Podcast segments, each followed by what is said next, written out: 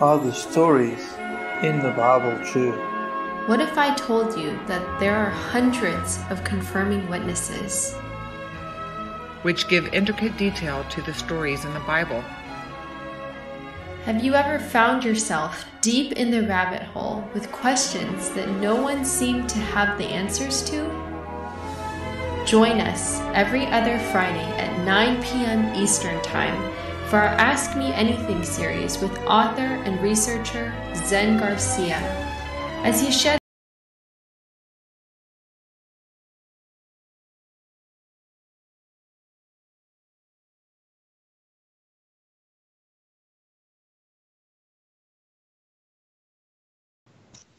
Thank you so much, everyone, for joining us for another Ask Me Anything with Zen Garcia. This is your host, Joy Garcia, and we are on episode number 45, which is absolutely amazing. Zen, how are you tonight? Doing well. Glad to be here with you. Yes. And I'm, everybody else.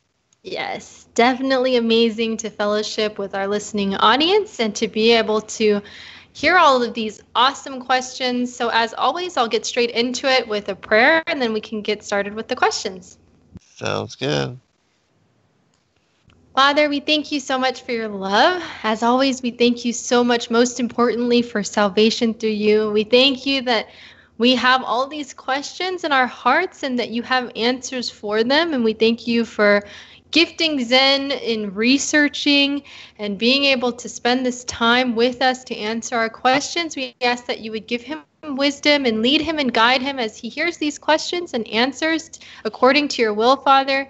We ask that you would be with us as we fellowship tonight. We thank you so much for your love. Once again, salvation through you. In Yahushua's name we pray. Amen. Amen. All right. First question of tonight is from Jonathan. If Satan was cast down to earth, then Satan tempted Eve. Doesn't that mean the Garden of Eden was on earth? No.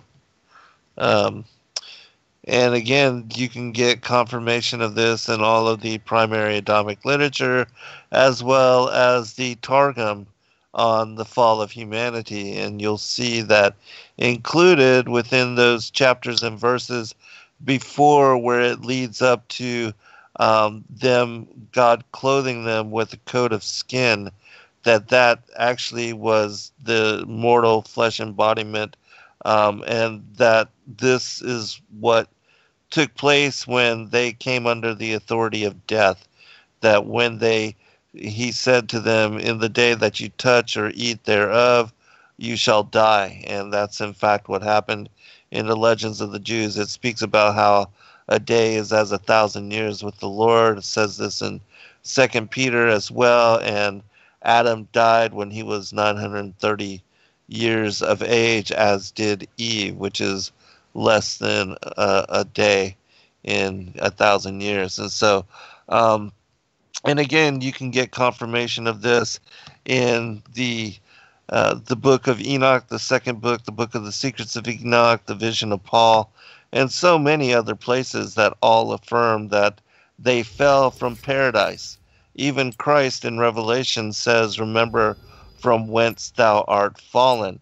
And that is not only Adam and Eve as our ancestors, but for all of us as collective humanity, that in our pre existence, in our bright nature, we were living in what is the home of the righteous, which is the city of God, New Jerusalem where the saints are now that were resurrected when Christ dying on the cross descended down into Sheol and fulfilling the promise that he had given to Adam and and to Eve when banished from paradise that he said he would be born of their flesh and become one of their descendants.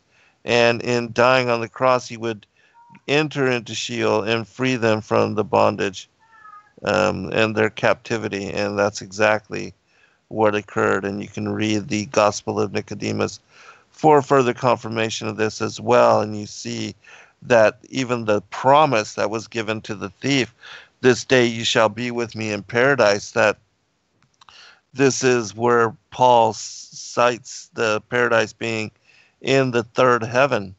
And this is in Second Corinthians chapter 11 as well. And so uh, all of these things affirm that paradise is in the heavens above the vaulted dome of the earth, and that this is where New Jerusalem currently resides. And as it says in Revelation 20 and 21, it will descend out of the heavens at the end of days when um, Christ descends to the earth.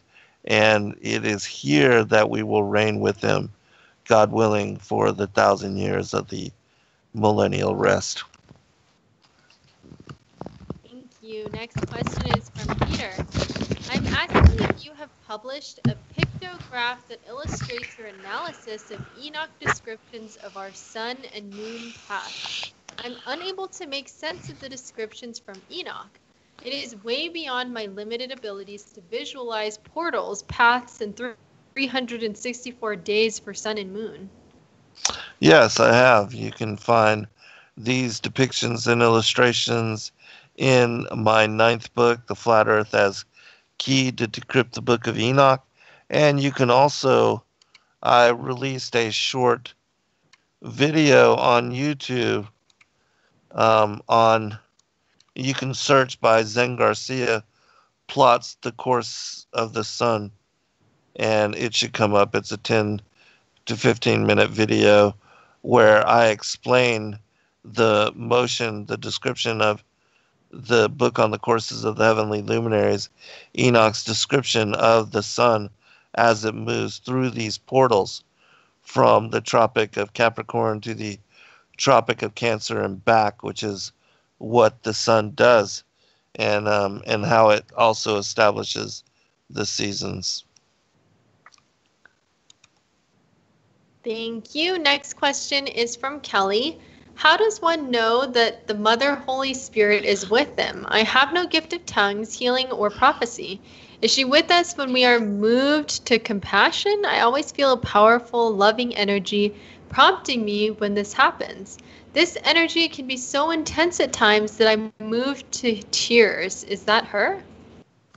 Uh, I do believe so, yes. And um, we, when we feel the Spirit, we're moved oftentimes to tears. And this happens to me quite often when I'm reading and studying scripture or caught up in a moment of prayer or just basking in the light of existence, being outside with uh, the Father and the great creation, the great mystery that is all things that He established for us. Um, that people that are really tied to and that recognize and honor the sanctity of every moment and the grand blessing that the Most High has provided to each of us and just, you know, giving us the gift of existential being.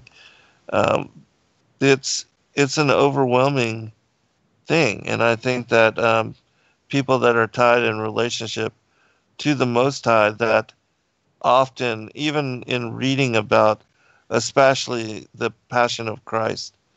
That sometimes when I read like the Gospel of Gamaliel or or other manuscripts which talk about even the gospel account of the the sacrifice that Christ made for us in giving us salvation, in being the Passover lamb, and in bringing us, you know, forgiveness of sins.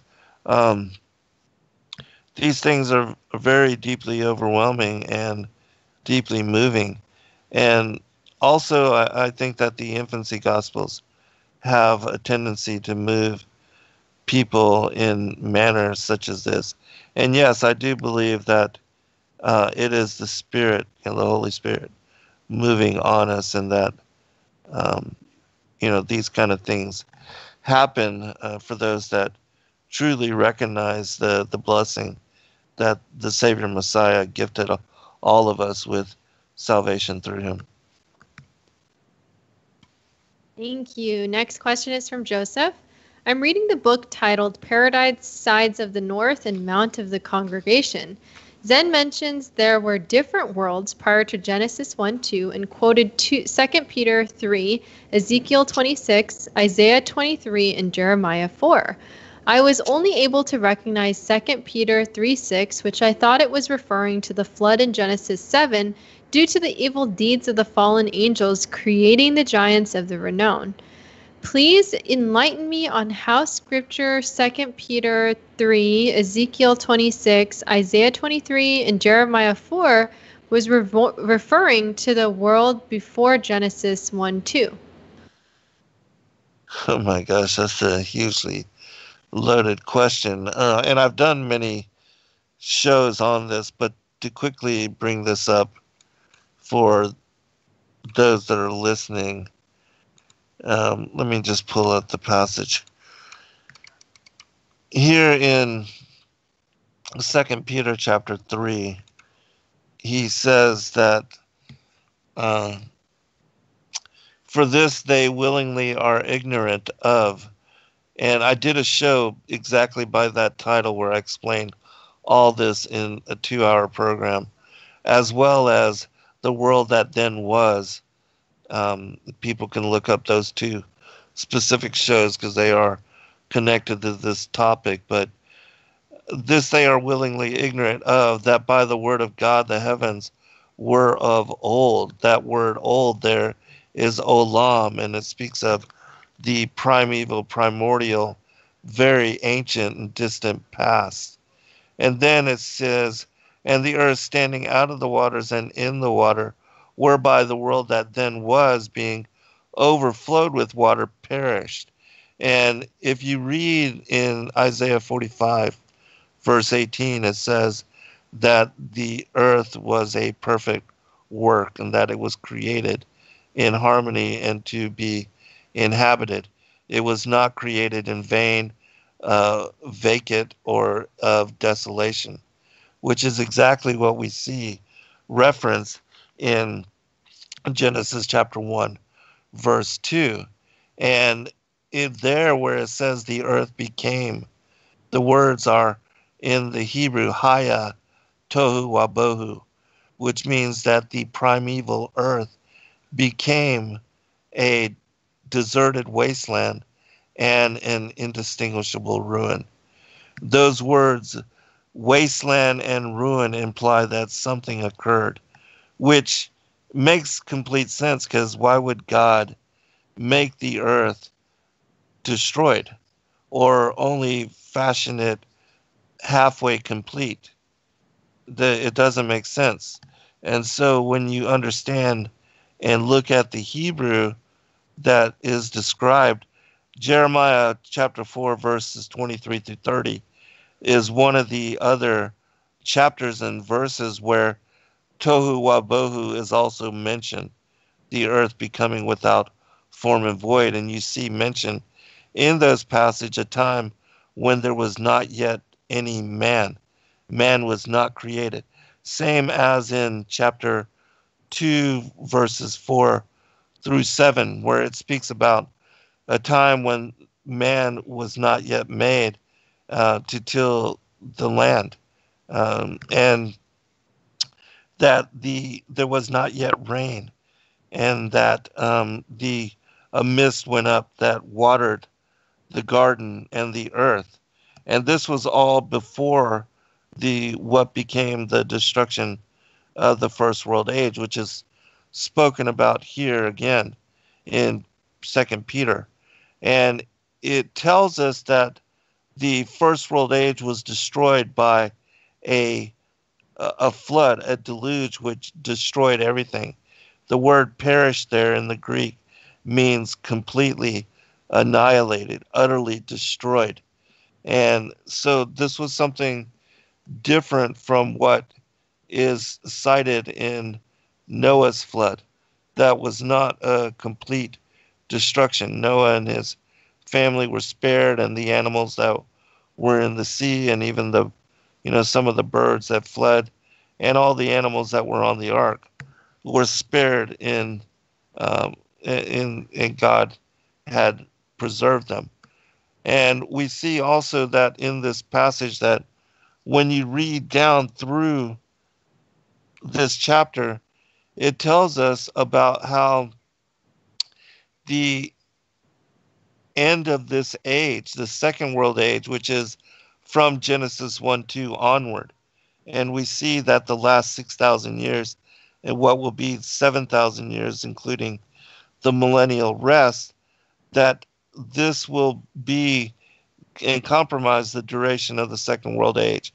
And we know that according to uh, the Great Commission 3 and the end time apocalypses, the narrative of all the end times manuscripts which we've studied and read and shared in the DRC, that when Christ comes again in second advent, when he descends down here to the earth, that there will be a new heaven and a new earth before New Jerusalem descends out of the skies and comes down here to the earth. And so this is what it's described here.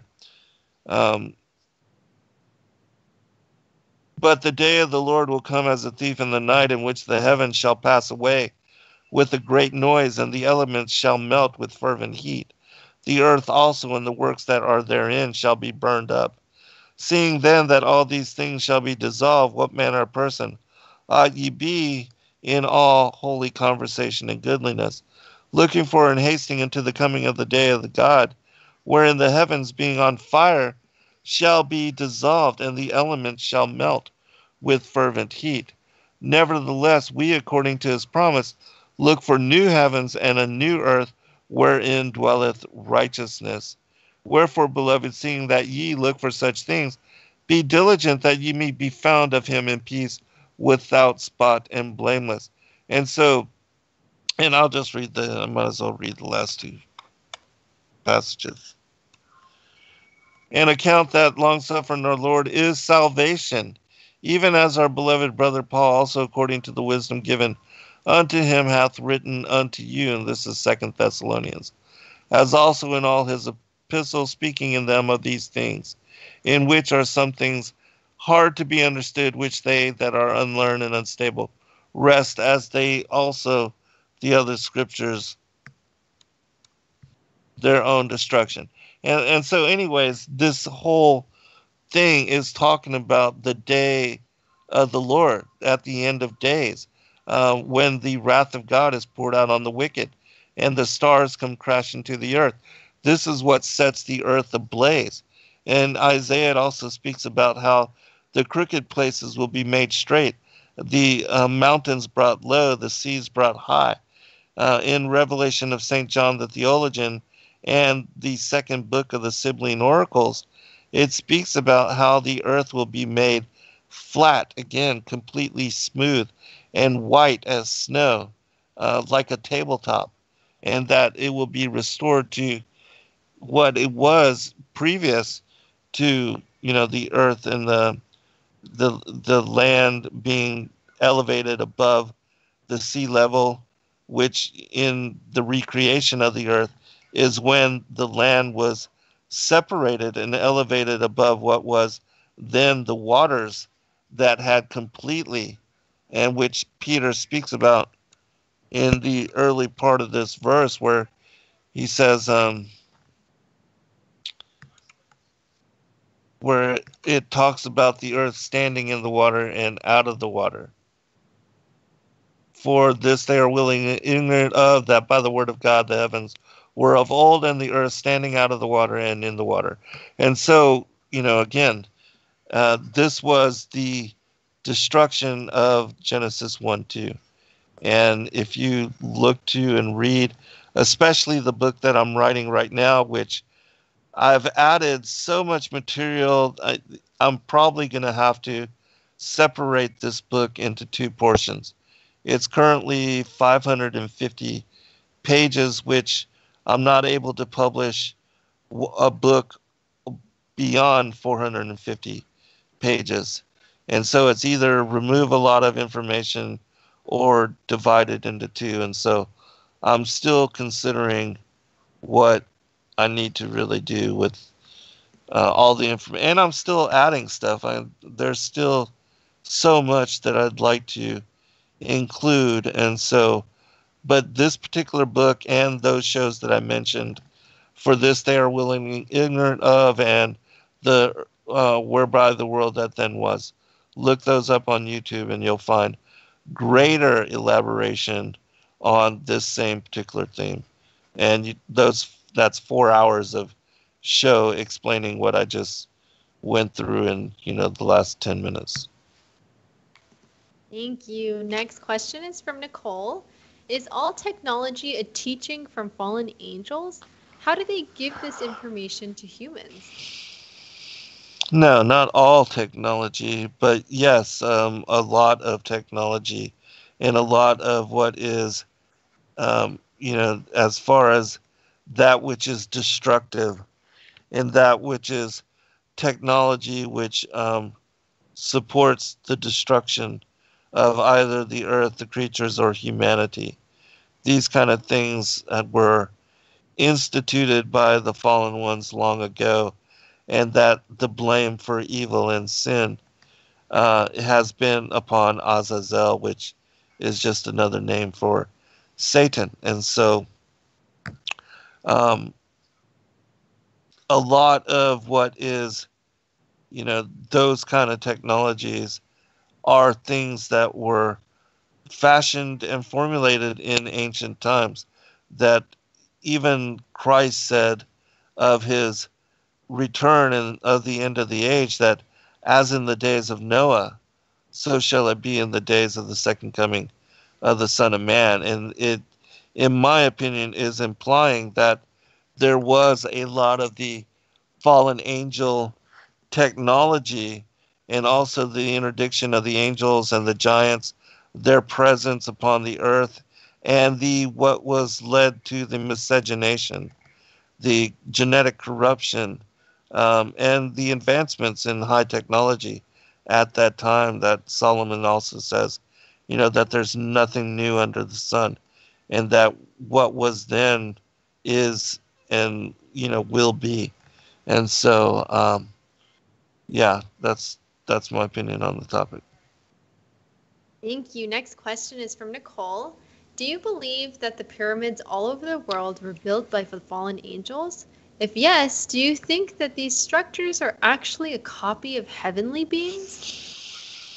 Yes, and yes. I, I do believe that the fallen ones are replicating what they saw in the heavens and which what is described as uh, Mount Zion, the Mount of the Congregation, and also that New Jerusalem, according to my uh, friend Patrick Heron, who wrote the book Nephilim and the Pyramid of the Apocalypse. And God bless him, he has since uh, gone on to be with the Lord. But he wrote about and described how, in his opinion, New Jerusalem was in the shape of a pyramid. And I do absolutely agree with him. And it is my opinion also that this is why we see the fallen angels in creating the, in these megalithic structures the ziggurats and the temples and the pyramid complexes uh, all over the world that they are counterfeiting what they had seen in the heavens and that um, the city of god the majesty of what the most high has established as new jerusalem that is what they are replicating in you know this megalithic structures and this cyclopean architecture Thank you. Next question is also from Nicole. Did the world that then was get destroyed by God with a judgment or by the war that broke out in heaven when Satan and his angels got cast out? Also, were the fallen angels always around as lowercase gods, even in the first world age? Yes, yes, and yes. Uh, yes, um, the fallen ones uh, were the war in heaven is what led to the destruction of the earth. But also, um, before that time, that God had laid judgment upon them previously, and that the myths of the destruction of Atlantis, which is one of the predominant themes of the book that I'm currently working upon, that these things were said to have happened in the very ancient times. And you can see uh, glimpses of this destruction and this judgment, this punishment that was exacted upon them by the Most High God preserved in Jeremiah chapter 4, um, Ezekiel chapter 26, and Isaiah chapter 23, uh, and as well as Genesis chapter 1, verse 2. But clearly, in many other ancient manuscripts and sources, which are also and will be included in this particular book, for instance, the discourses of Plato, Timaeus, and Critias, and the description of the Atlantean kingdom and the destruction that uh, they underwent, and the scroll of Thothis, the emerald tablets of Thoth. Both of those also preserve what was the destruction of the ancient Atlantean Empire uh, in very ancient times, even before what is the you know the, destruction of Genesis one two. Um, but that certainly that destruction was the one that completely wiped out and annihilated. And we also see that in the uh, the flood that that was a judgment against the fallen angels and the watchers for their creation of the giants. Um, and we also see that the destruction of the Tower of Babel was another judgment against them. And Nimrod and his uh, trying to establish himself as uh, God, that these kind of things have been ongoing. Even Israel being led into Canaan and told to wipe out every man, woman, and child, to decimate all flesh of the Nephilim bloodline and seed. This was also uh, a judgment against them. And so we see these kind of things ongoing. And that at the end of days, the wrath of God poured out on those not written into the books of life, the tares that are gathered for burning first before the wheat is preserved. I mean, these are things that, um, you know, are constant because the enmity between the seed of the woman and the seed of the serpent has been since the war in heaven. It continued with the enmity between the bloodlines here on the earth and will continue until the end of days. That Christ said that, you know, let both grow together until the time of the end. And so this war will be ongoing until the second advent with the harvest, the separation of the wheat and the tares, the goat and the sheep, the wise and the foolish virgins. Thank you. Next question is from Nicole. Did the world that then was get destroyed? Oh, wait, we just did that one. Yeah. Okay. Next one is from Courtney. It's Paul a false apostle? No, he's not. Um, and he is one that was anointed to go forth to share the gospel to the the Gentiles, and that the Jews and those that uh, were part of even the sect that he had been uh, brought up in in understanding the law. He was taught by Gamaliel, who was one of the uh, you know the wisest of instructors at that time, and Gamaliel and his brother Nicodemus also accepted Christ as Savior Messiah. Um, that you know Paul was instructed to go to the Gentiles and to expand what is the olive tree, and that the children of Cain, the serpent seed, were grafted in uh, as a you know wild branch of the olive tree, and so um, no. And I also have read and shared and brought forth how in the epistles of the apostles that Christ tells the apostles that he's going to he's going to bring Paul to them and that they are to heal them heal him and that he's going to ordain him to be um, you know one of the teachers and that he's going to be uh, very anointed in working on behalf of the kingdom for the father and the son. And so you know these things are affirmation. Um, and so i I forget the name of the show the controversy of Paul. I recommend people listen to that um, that show that I did when this all first came to light, and many people were questioning um, this same uh, theme, you know, and asking as to whether Paul was a false apostle or not. Thank you. Next question. Oh, actually, in your last question, um, do you recall what book you were talking about when?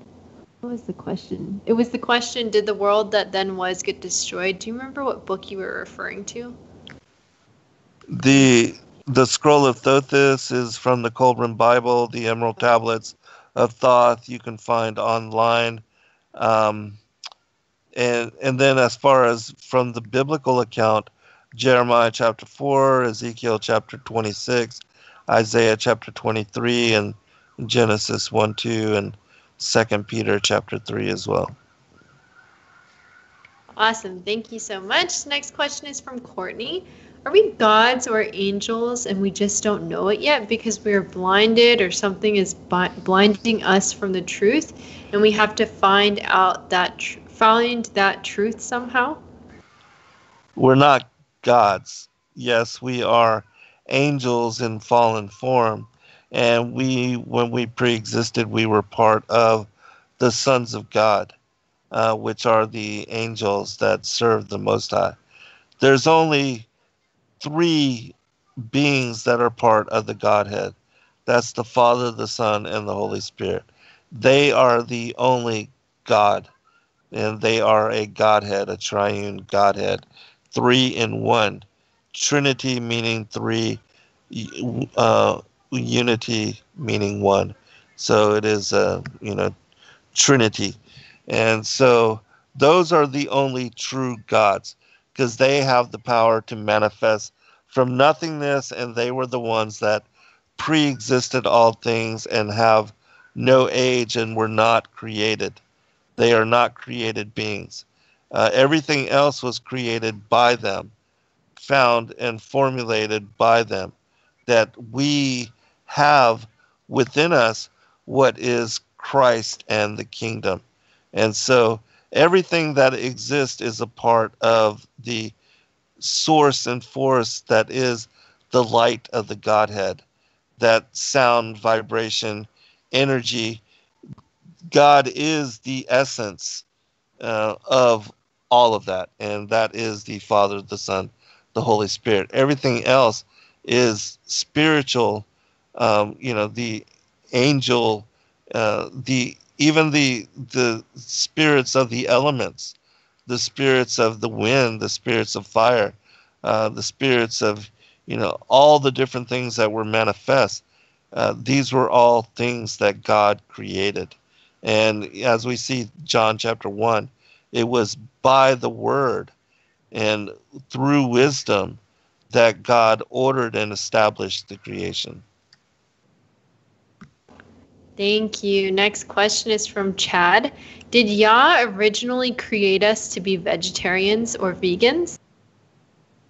Uh, it does s- expressly say that in the Legends of the Jews, and that it was only after the giants started to cannibalize animals and to eat the flesh and to drink the blood that God, with the the rainbow and the covenant with Noah, that He gave them permission to begin to eat animal flesh so long as it did not have the blood within it. And so, yes, that is the uh, provision which was extended to us. But uh, before that, all seed and all fruit bearing trees and, you know, all the things of the earth, that that was meat for us. Thank you. Next question is from Chad. Yah created man, male and female, as part of this construct on the sixth day. The same day he created cattle. Later in Genesis 2, he created Adam and Eve. From Eve, two birth lines exist the serpent seed and Adam's seed. Is it so that there are good humans from Adam and bad humans from Satan, and a lot of other humans, like the ones Cain ran into, for example? that are just ne- neutral somehow, somehow different, or could be considered a non-player characters? Uh, those were the pre-Adamites, and those were the ones that were created expressly on the earth in Genesis chapter one, verses twenty-six through twenty-eight. You see that they were made as couples, male and female, created he them, and there were multiple races, and that they were spread out all upon the plane of the earth. And so these beings were told to be fruitful, to multiply, and to replenish the earth. And so they were already here on the earth. They were made to be on the earth, whereas Adam was made and placed into the garden of God, which is paradise above the vaulted dome of the earth. And then Eve was extracted from his side, from his 13th rib, which is now why we only have 12 ribs. And so um, Eve was removed from Adam and then to be his helpmeet uh, and to be what would together they would create and be one flesh.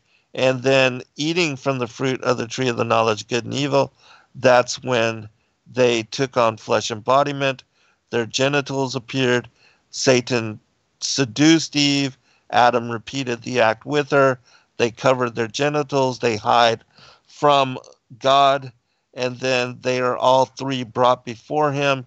And then the punishments are delved out. And prophetically, God tells them to the serpent, there's going to be enmity between your seed and her seed.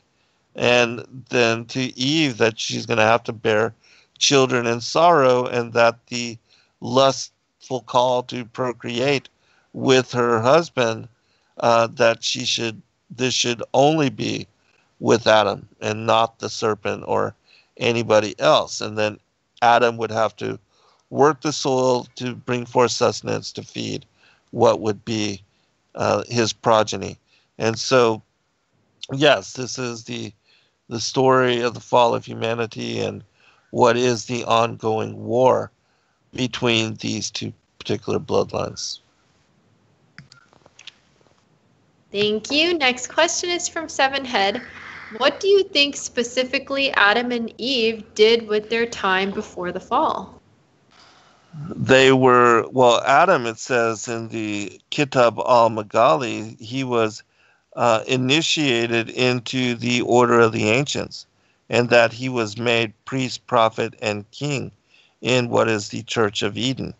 And so he was there to learn the um, Uh, what is and be instructed in being a priest, prophet, and king. And both he and Eve were also tilling and taking care of and watching over the other creatures and they were tending the garden of God, which is paradise. Not that they had to work the soil, because in paradise, the fruits and the trees they give of themselves. You don't have to do anything in order to elicit um, the fruit or to bring forth sustenance from the garden. It, it does that all of its own. Um, and it was only after the earth was brought through and cursed, you know, with briars and thorns, and that Adam would have to work it in order to bring forth sustenance. That all took place here on the earth. And so that's something completely different. Uh, but it is my opinion that just as we, when we return and we enter into the millennial rest, we will learn the the feasts and the celebrations and as it says in Isaiah 66, that we will observe the mandate for from Chodesh to Chodesh and from Sabbath to Sabbath. And so we will worship God as the angels do. We'll come together, you know, daily in choir and sing praises to the Most High. It is that is our job uh, in you know during that time is to recognize the omniscience and the uh, incredible, uh, awesome majesty of our God and to celebrate and worship him and to praise praise them. And so that's what the job of the angels, as well as doing, you know, the other things uh, in the administration of the Godhead, in serving them, being ministering spirits unto what will be the next cycle of humanity. Um, that whatever, you know, God would have us do, that uh, that's what we will do. But it won't be boring at all. Question is from Sirius on Ask Me Anything with Author Zen Garcia, episode 44. And one of the questions was asked from him was about where to get a book of Bible which contains many Bible's canons books. Within that particular book, and Mr. Zen Garcia has mentioned about a particular book which contains many canons, like some 80 books or similar to that. If I'm not mistaken and can get that book for free, I believe I have heard something like that during the lecture. He was asked that question. If I am correct, would you please ask him about that book? And if it does exist, it does exist and can someone get that book for free? Um, the King James version of the Bible is that what they're alluding to? The I guess the 80 books. 80 books, yeah. Yeah, you you can find that online. You know, there's all uh, those particular. You would just have to look up the 66 books of the King James version of the Bible, and then include the 13 books of the Apocrypha, as well as the Shepherd of Hermas which all of these manuscripts are freely available online. Um, and if that's what you're asking about. And then also with regard to, you know, the Targum, uh, we make those available, but you can you can find those online as well. Um, many manuscripts you can find freely online. I just particularly when we first started Sacred Word Publishing.com, I wanted to have books and all these manuscripts in book form because I don't like to read on the computer and I don't like to read, you know, from uh, a, a screen. I want to have it in page form where I can go outside and sit in the sun and study and read and be with the creator and the and the creation. And so I started doing and putting all of these manuscripts into book form for my own uh, purposes so that I could study them myself. And, you know, it was then making, you know, since I already was doing that, I just then made it available for everybody. And, um, and so that's why you can now find all of these ancient manuscripts and compilations of all these incredible texts, and many of them you know, a lot of the material we create and have compiled, you can't find anywhere else. And so, um, but if that's what you're asking about, then uh, certainly. And we also have a resource section on our website where we allow people to uh, download uh, some of my books and other sources freely. So if that's not what you're asking about, then you can check there for you know free resources yes and we have also um, produced the 1611 kjv as well yes uh, the apocrypha yes. apocrypha yes mm-hmm. and then also i will add the link to the free resources from our website into the chat and we'll add it to the description to, of the video below if you did not know that we had that a lot of people do not so adding that now. Um, next, we have our question from Jackie. I have an important question regarding in cryptocurrencies. With the dollar in process of sinking, is it contributing to the beast system if we invest in it? If it is okay, how do I start? Not sure what to do. I don't have much, but whatever I could do to help my family, I would like to know. Um, you can email me, and I have um, something already written up that gives you ideas and tells you how to, you can involve yourself in doing that. And no, I think it's actually, even though, yes, I do believe that at some point, you know, digital currency and AI technology and those kind of things will be part of the beast system. Everything is part of the beast system. Dollars right now are part of the beast system. Even gold and silver, uh, every kind of form of currency is part of the beast system, the matrix of control. Um, and you just can't get away from it because this world is under the authority of Satan. And that's just the way it is. And the Antichrist will rule over and reign over what is a one world economic, political, and religious system. And everything is moving towards that, a new world order.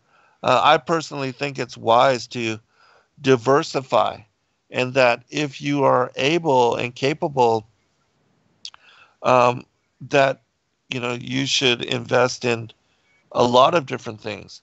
I, I think that it's especially beneficial to invest in food, um, you know, even medicine and even uh, firearms and things to protect yourself and your family. Uh, batteries, you know, a solar, uh, a solar radio, things of that nature, solar panels, uh, if you can, those kind of things. And so, whatever you are capable of doing, uh, preparation, I think, is wise. You know, water, um, gardens. I think gardens are going to be incredibly relevant and important, and that knowledge of how to grow food and how to raise your own, for instance, um, you know, chickens or ducks or whatever it is you uh, decide to, to raise as uh, to support, you know, as as food, you know, whatever.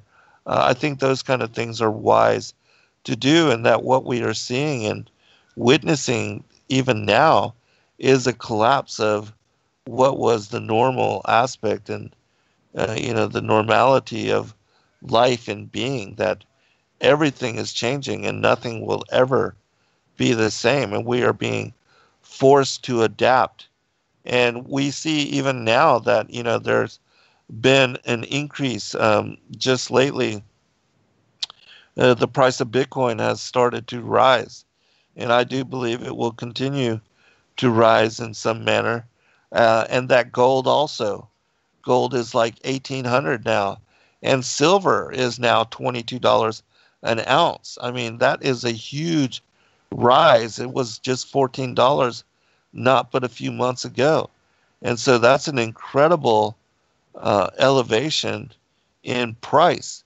And I think that because there's so much debt, and that at some point, you know, we're already America is beyond the the um, the ability of going back and even paying off our debt. So at some point, our system and our financial standing is going to come to a complete standstill. There, America is going to be bankrupt, and things are going to have to change.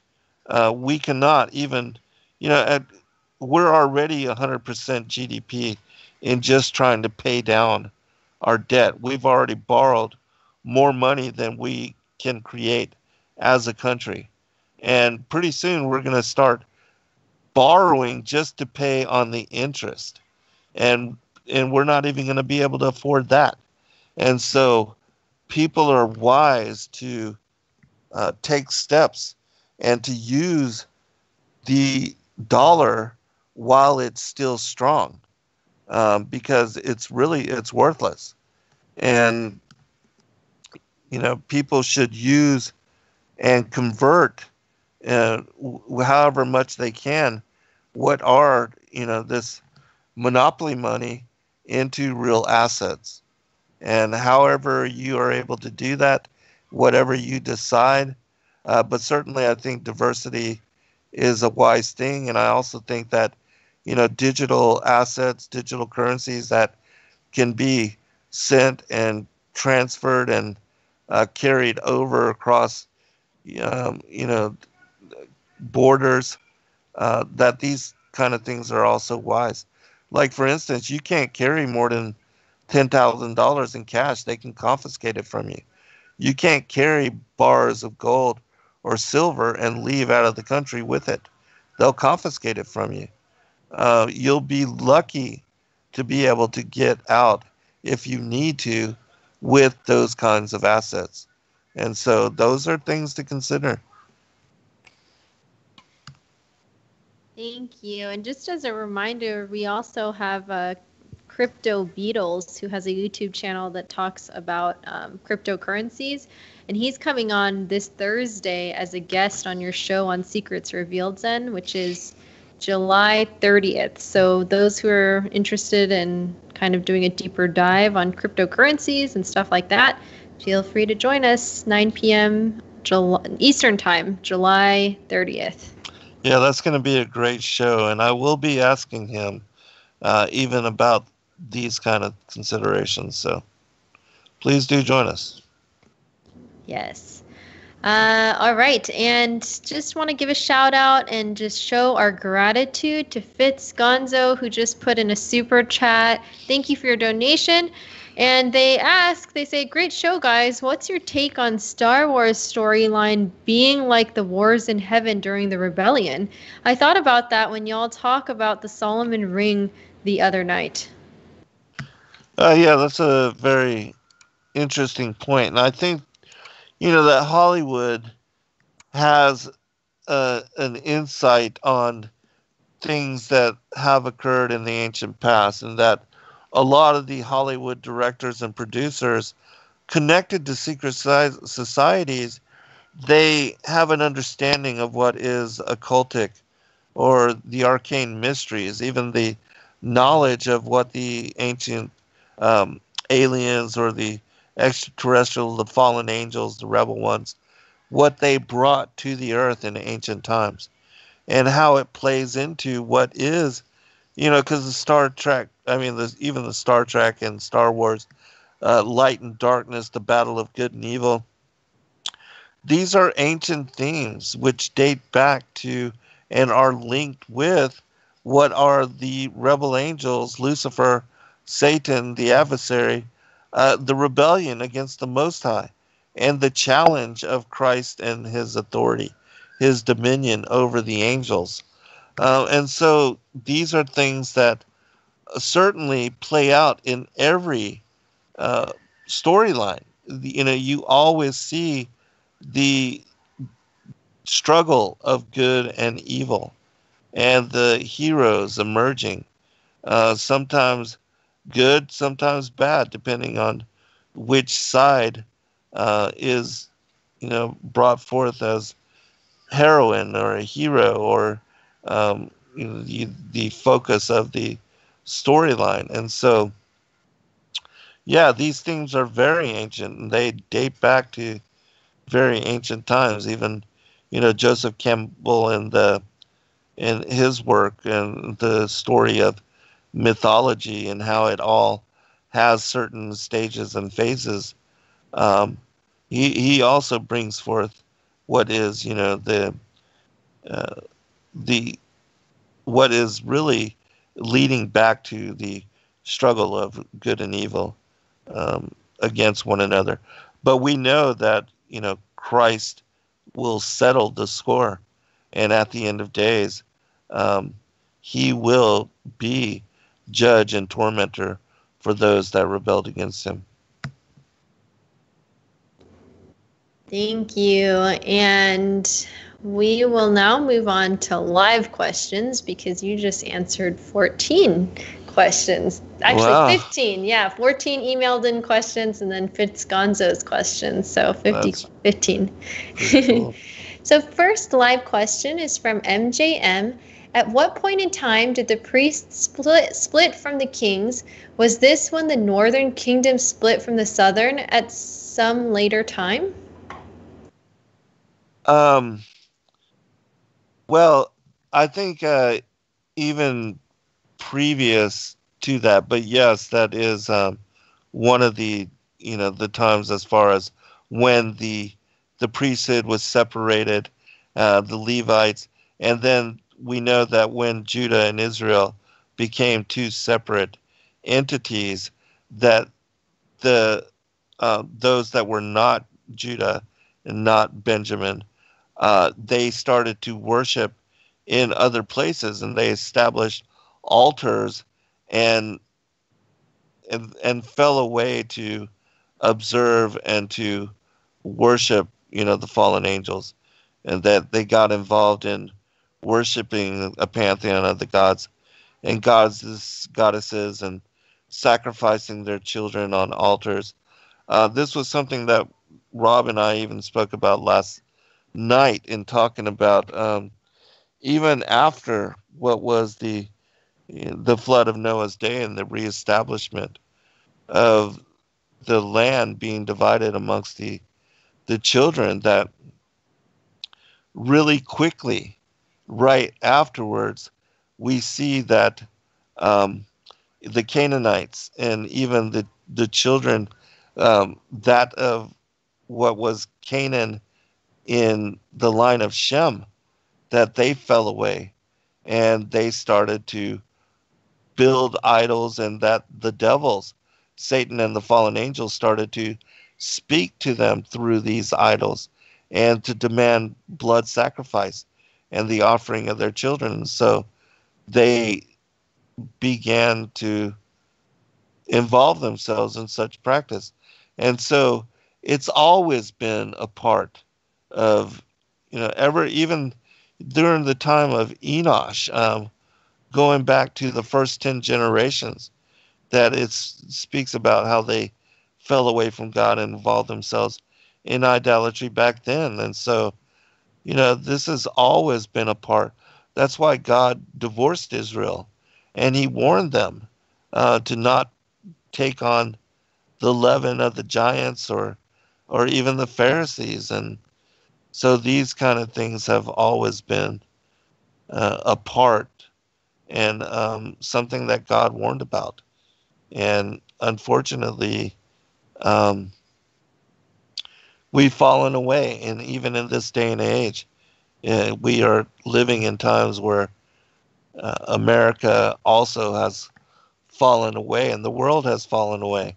So that things are, you know, those things that are evil are called good, and what is good called evil.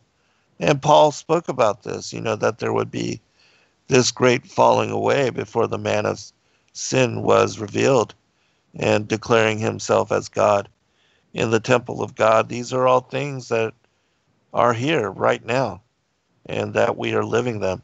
You know, just the fact that we are every day killing uh, innumerable amounts of children, the slaughter of innocents, and that's part of the fabric uh, the inner workings of America. I mean, that in and of itself is sadistic and something that uh, God will only tolerate for a certain time, in my opinion. Thank you. It is 9:58 p.m. I think this is a great time to take a quick break. We'll be right back.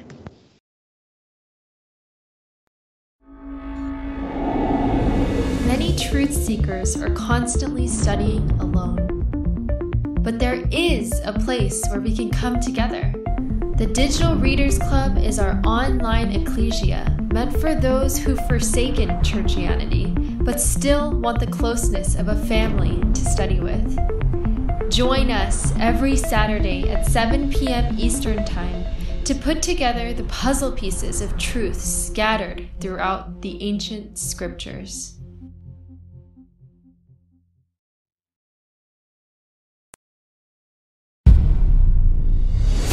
Sacred Word Revealed comes to Atlanta, Georgia on September 11 to the 13th, 2020. Purpose to reveal end time mysteries. To prepare the final generation, we must don the full armor of God. Featuring Zen Garcia, Dr. Joy Pugh, Rob Skiba. Gary Wayne, Yana Ben Nun, Stephen Benoon, Dr. Stephen Pidgeon, Justin Garcia, Laurel Austin, Nathan Reynolds. Buy your tickets now at sacredwordrevealed.com.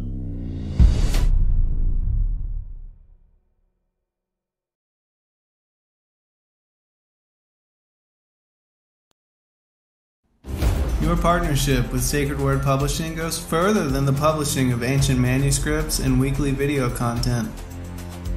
You also make a huge impact across the earth in orphanages in Myanmar, India,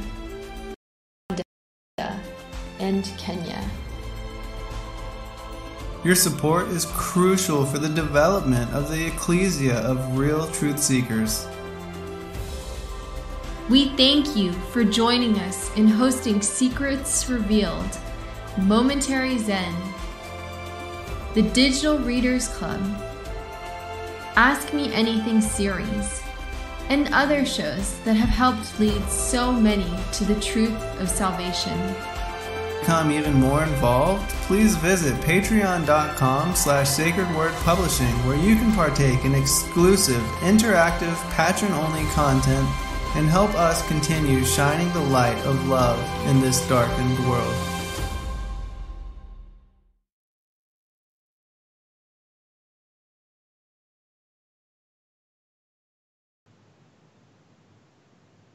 All right, we are back. I do want to give a couple of other announcements. Um, a lot of people have been reaching out to us asking if the Sacred Word Revealed conference was still still happening, and the answer is we believe so. So I've reached out to the hotel and the bus companies, and I've asked them if they would still host us, and they said as long as we were okay with the, you know, quote unquote risk um, that they would be happy to host us still.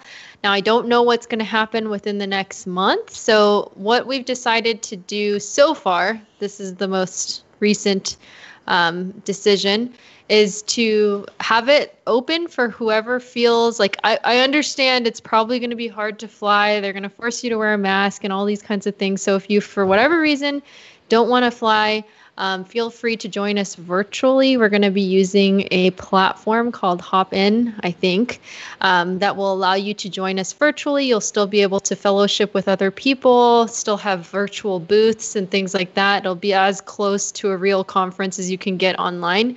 But for those who are local and still want to fly in, um, feel free to join us at the hotel, even if it's just five people, like myself, Justin Zen, and maybe two of you. Like we'll be there. Um, we still have to ask the speakers who's willing to actually join us in person, um, but that way, even if it's a small fellowship, we can at least see um, each other and have that option available. So that's the most recent um, thing. And if you have no idea what I'm talking about, we are having a conference called Sacred Word Revealed Conference here in Atlanta, Georgia, September 11th through 13th. Actually, the the trailer probably just played, so you should know about it now.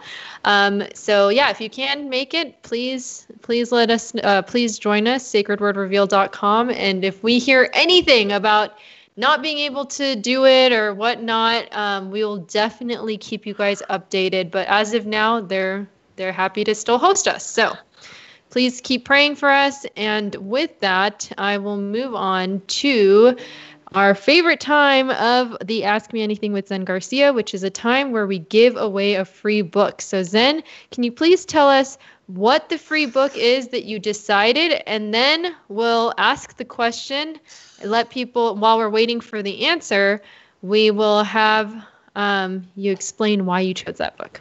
Yes. Um, well, like, well, the the book is going to be Diane Cover's book, and I know that we don't Awesome. usually give out uh, others, and I usually give my own, but I, I I want people to have access to this book, Yahweh's unique timepiece explained, and you know I'll tell why afterwards. Awesome. Thank you. So, the question for tonight, and if you know the answer, please add it into the live chat. And the first person who answers this question correctly will get this book shipped to them for free. The question is How long was Daniel's fast?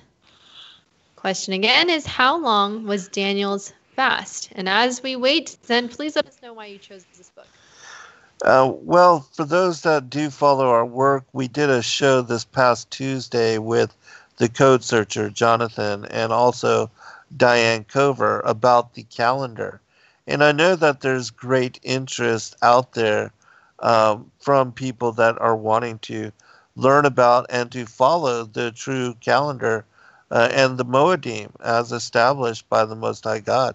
And so this book will help you to understand better not only the calendar setup, but why it is that you should follow the Levitical feast days instead of the pagan, uh, you know, Constantinian holy days, uh, holidays uh, is what they are, um, that aren't even the true uh, holy days that God mandated for us to observe. And so uh, this book will give you great insight into why you should follow this calendar and um, how to um, observe it.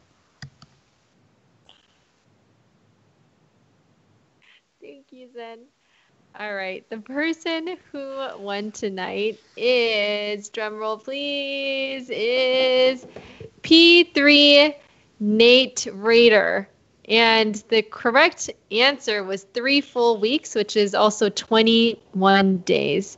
So um, if you could please email us at sacred word publishing llc at gmail.com with your shipping address we will definitely send that book to you thank you so much and congratulations on that free book and we also did uh, actually i'm about to add the link if you're interested in the yahweh's unique timepiece explained um, feel free to check that out. I think we should have a preview of the book as well on this link.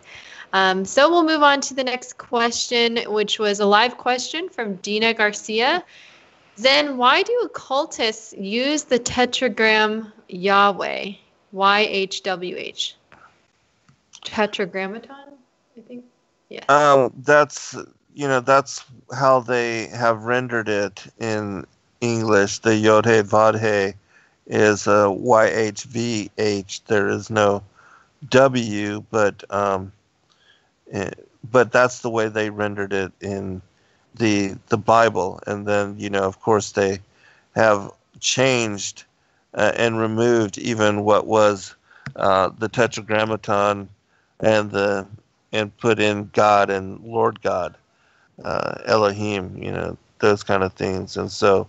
Um, and, and it's just there are no vowels as well in the original Hebrew, and so those things were added much later, which is also why we have, um, you know, some people say Yahweh, some people say Yahuwah, uh, others say Jehovah, uh, but they are all uh, n- the names of the Most High God that come from what is the original Yod He Vod He, which in the pictographic, pictographic um, Hebrew means "behold the hand, behold the nail," and it's you know basically an allusion to Yahushua, which means Yahweh's or Yahuwah's salvation, uh, Yah's savior, and and so the name of the Father and the name of the Son have meaning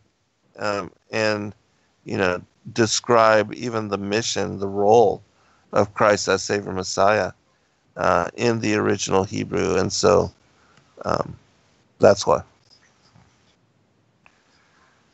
Thank you. Next question is from Conspiracy Coffee. Are there any extra biblical texts regarding speaking in tongues? Mm, Oh, well, in the Great Commission, you know, the speaking in tongues is um, when the Holy Spirit came upon them and they spoke in a language that was understood by all the other people. And then also, if you go to the original um, Shavuot, Pentecost, when the Israelites were given the law, the Torah on Mount Sinai, that they also, uh, all the other cultures, heard them in their own languages. And so that was a type and a shadow of the speaking in tongues that took place when the Holy Spirit came upon the apostles. You can find information about that in the legends of the Jews. But, you know, if you want to know more about the Great Commission, uh, we have a three part series called the Great Commission series. The first two books are the Acts and the Gospels of the Apostles. And then the third is on the end time narratives, the apocalyptic texts on the end of days. And so um, I would recommend people check those out.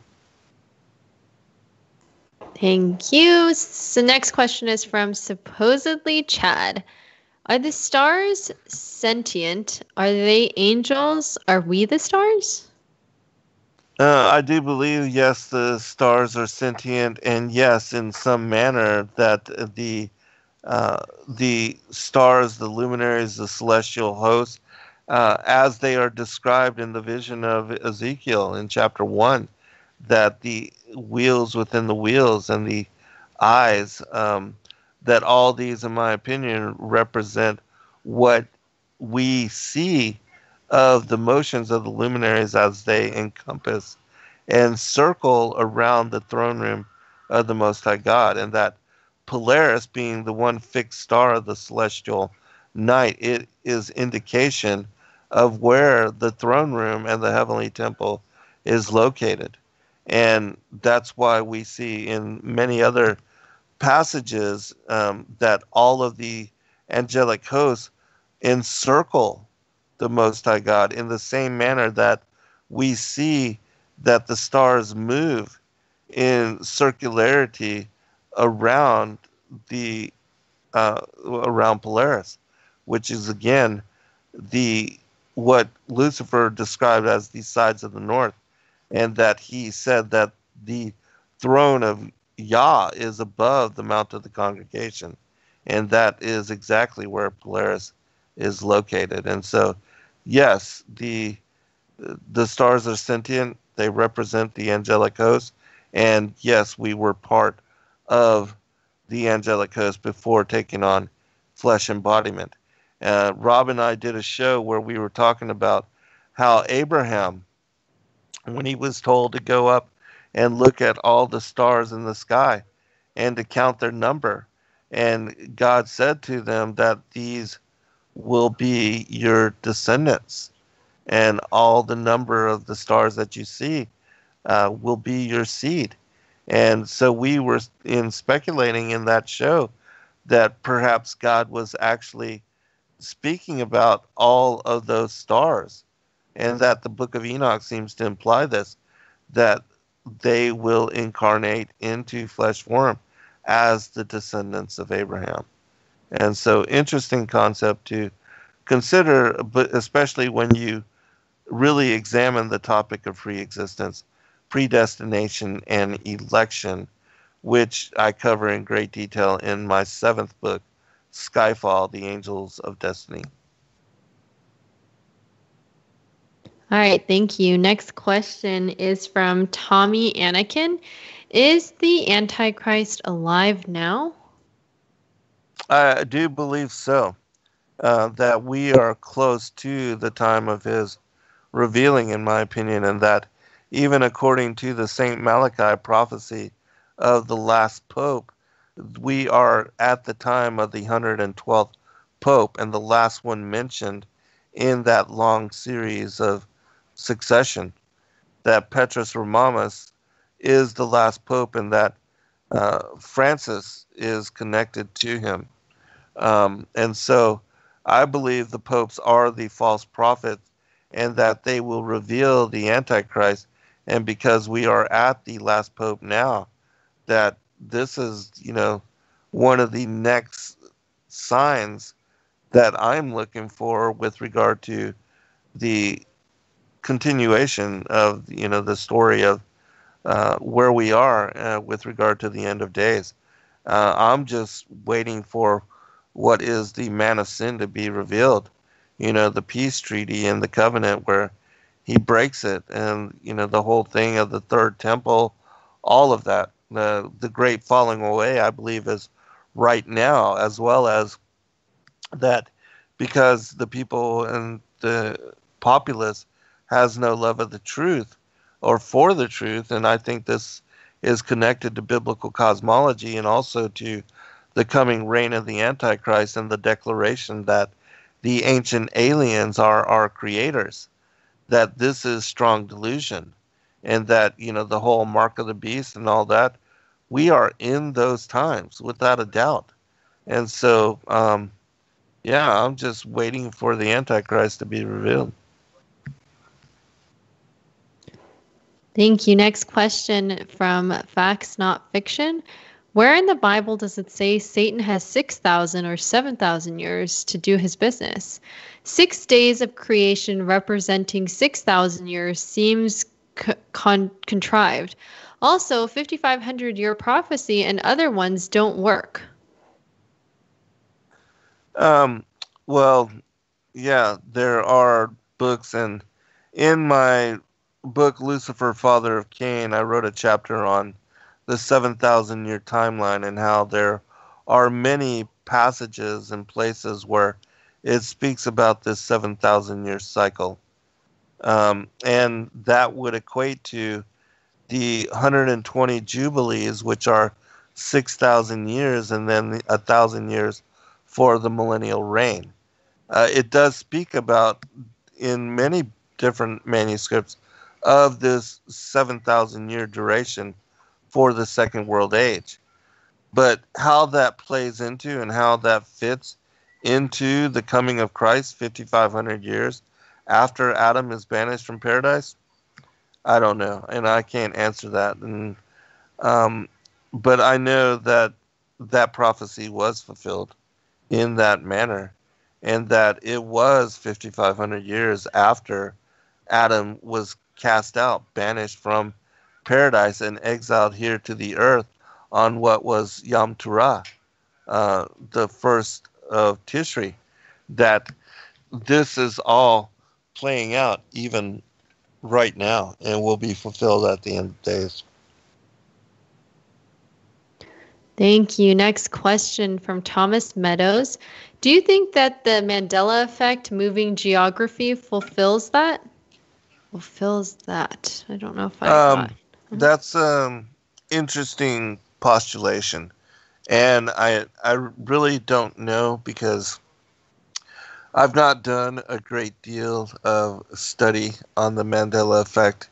But if there are things being changed, altered with regard to scriptures uh, and timelines, and you know we don't know exactly what the truth of how the uh, the timeline for um, what is the second world age. We don't know how it plays out. We don't know what year we are in now. What we do know, without a doubt, is that we are in the generation of the blooming of the fig tree, and that Christ said in Matthew 24, Mark 13, and Luke 21 to know ye the parable of the fig tree. And the blooming of the fig tree is without a doubt connected to the recreation of the nation state of Israel. And that happening in our lifetimes, we are the generation, in my opinion, that will see the fulfillment of all things when it comes to uh, the apocalypses and the end time narrative. Thank you. Next question is from Iliam Tell. Uh, do you think that the people who are oppressed by governments such as Islamic nations, China, and North Korea, for example, whom were unable to worship Yahusha while alive, will be able to receive salvation even after they die? Yes, it's not dependent on a nation. And there are people, even though those countries are communistic, atheistic, and that are cracking down hardcore on Christians we see a great awakening when it comes to, uh, you know, the these particular nations and even the Muslim countries where they will kill you literally for becoming a Christian and renouncing Islam. And that, uh, you know, I just uh, heard a testimony of two ladies that um, Iranian, and they snuck back into their country and had 20,000 Bibles sent to them and spent nine years passing them out, or however long they spent passing them out, putting them in people's mailboxes, and that they themselves created a you know a, a whole um, rejuvenation, uh, and that this was the one thing you know you could not find Bibles in Iran, and so them planting those seeds and making them available in the manner it just created um, you know a revitalization and interest in the faith and that there's a great awakening happening there.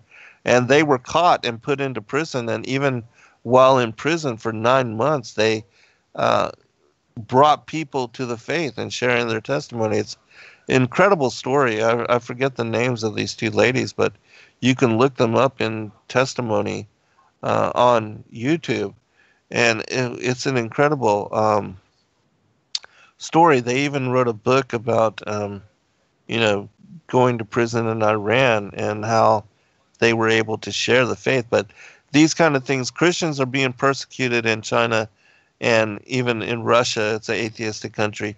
But there is a great revitalization of the faith in those places. And whereas here in our country, we see that, you know, there's this lackadaisical attitude and that we don't even acknowledge how blessed we are that so many don't uh, understand or even utilize or take advantage of the freedoms that we have to worship in any manner that we choose. I mean, uh, people are literally putting their lives at risk just to be able to come together and worship in these underground churches. And, um, you know, here there seems to be a falling away with regard to faith and and you know people being caught up in idolatry and paganism and uh, false religions and in my opinion but yes people from all over the world will be saved at the end of days. Thank you. Next question is from neely. What caused evening and morning for day one, two, and three before the sun was created on the fourth day?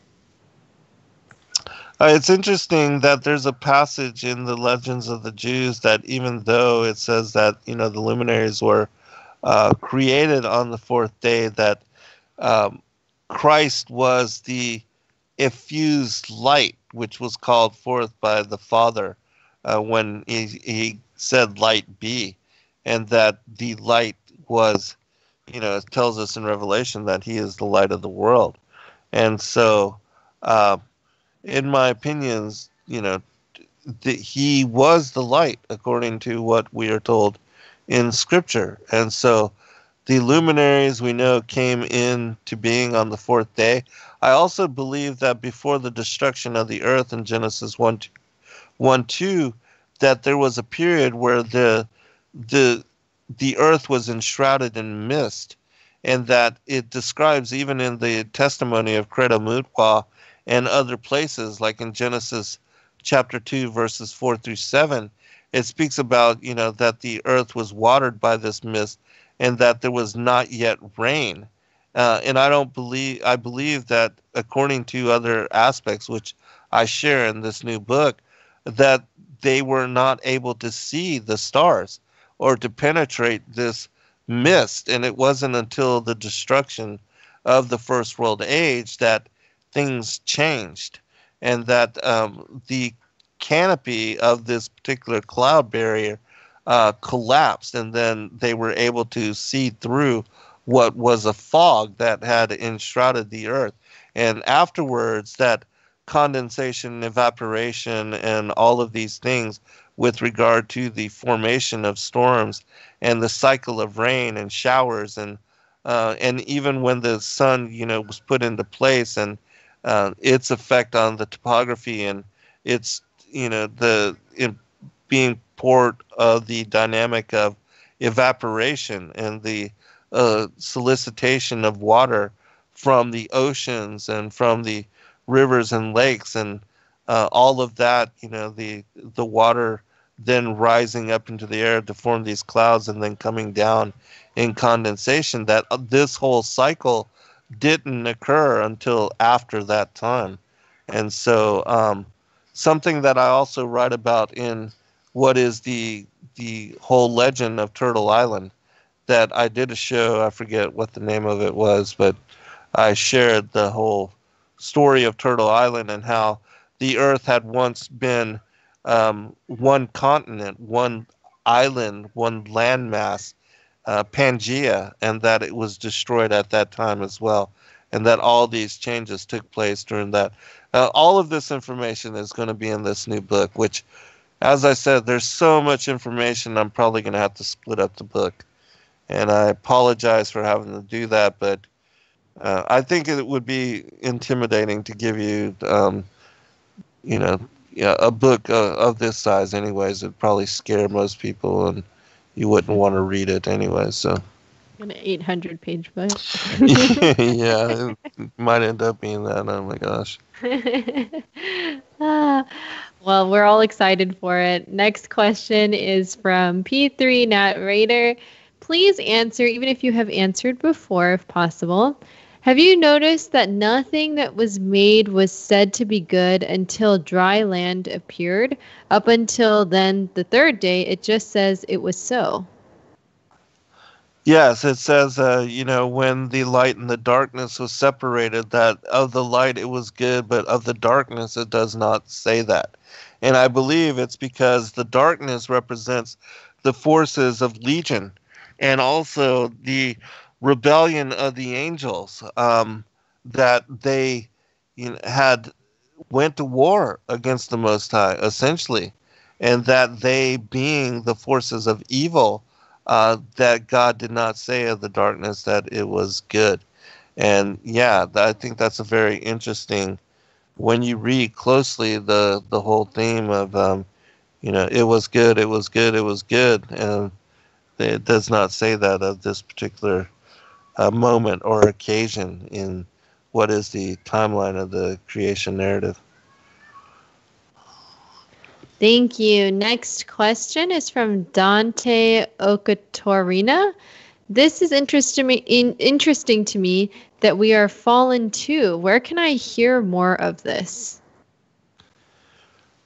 Um, the seventh book, the uh, Skyfall, the Angels of Destiny, and I mean, you don't even have to buy the book. Just search Skyfall or Sons of God, Who We Are, and Why We Are Here. I've literally done probably dozens of shows where I've shared all of these passages and all of this information. Uh, also, just look up pre-existence. Uh, I'm sure that we even have a, a a playlist on this particular theme. But yeah, if you just look up, you can find uh, even the primordial guff is a topic that is connected to this. And also, I did a show called The Book of Remembrance uh, not long ago about this particular topic. Um, so, uh, but if you want to read about it, uh, The Great Contest One, The War in Heaven, uh, has a lot of information on pre-existence. But uh, the two books, Sons of God, Who We Are, Why We Are Here, and the Skyfall, Angels of Destiny, uh, especially Skyfall, is fully the whole book is about pre-existence, predestination, and election. And you can get all of the sources and the ancient manuscripts that are connected to this particular theme and topic uh, in that particular book as well. Yes, which we've added to links, but if you're just listening, you can also check on sacredwordpublishing.com. With that, we'll move on to the next question from Juliet Mary. Are we supposed to eat the meat cooked, raw? I know some countries they eat raw meats, pork, beef, fish, etc. What are God's commands on this? God says explicitly, to not eat meat that has the blood within it. And the blood is the life force, the blood is the spirit. And so, uh, no, we're not even supposed to eat undercooked meat uh, that has the blood within it. And I know a lot of people like to have their steaks a little bit bloody, but um, I, I I prefer you know well done, and I don't want to even risk having any blood within it, and that's because of the covenant that was made with uh, Noah, and that he told him expressly to not eat meat that has blood within it, because that the blood is life, and the life force of the soul. And so it's a big no no according to God. And this was something that the fallen angels and the giants uh, did. And this is something that the elites are involved in. Uh, you can read Micah chapter 3, verses 1 through 5, and you'll see that even the princes of Israel uh, falling away, that they were involved in this practice in cannibalism and the drinking of blood. And it's a it's abomination according to the High. Thank you. Next question from Neely. Revelation 6:13 when the stars fall from heaven does this mean angels will fall to earth are stars angels? Yes, they are. And I do believe yes the that the angels will be shaken, you know, like a fig uh, tree and that they will come crashing to the earth, and that this will not only bring, I believe, the fallen, some of the fallen angels here for judgment, because it speaks about in the Revelation of Saint John, the theologian that they're going to want to fly, but that uh, and to escape, but that their capacities are diminished, and that they will not be able to escape the judgment of what is the end of days and the return of Christ for second advent.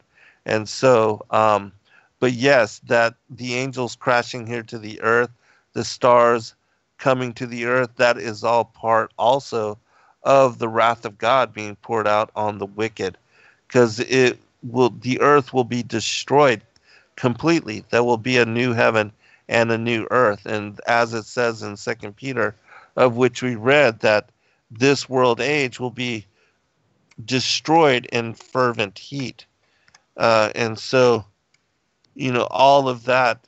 Um, but the day of the Lord will come as a thief in the night, in the which the heavens shall pass away with a great noise, and the elements shall melt with fervent heat. The earth also and the works that are therein shall be burned up. If you read the Revelation of St. John the Theologian and the second book of the Sibylline Oracles, it goes into great detail of how the stars crash into the earth will set ablaze the earth, and that before Yahushua steps down or comes down uh, upon the earth, that there will be a new heaven and a new earth in preparation for the coming of the bridegroom and also for New Jerusalem. So all of that can be found in the and many other texts, the Apocalypse of Elijah, uh, the Apocalypse of Abraham, the Apocalypse of Thomas, uh, the Apocalypse of Peter. All of those can be found in the Great Commission 3, the End Time Apocalypses. Thank you. Next question is from Angela Wacker. What can you tell us about the comet Neowise?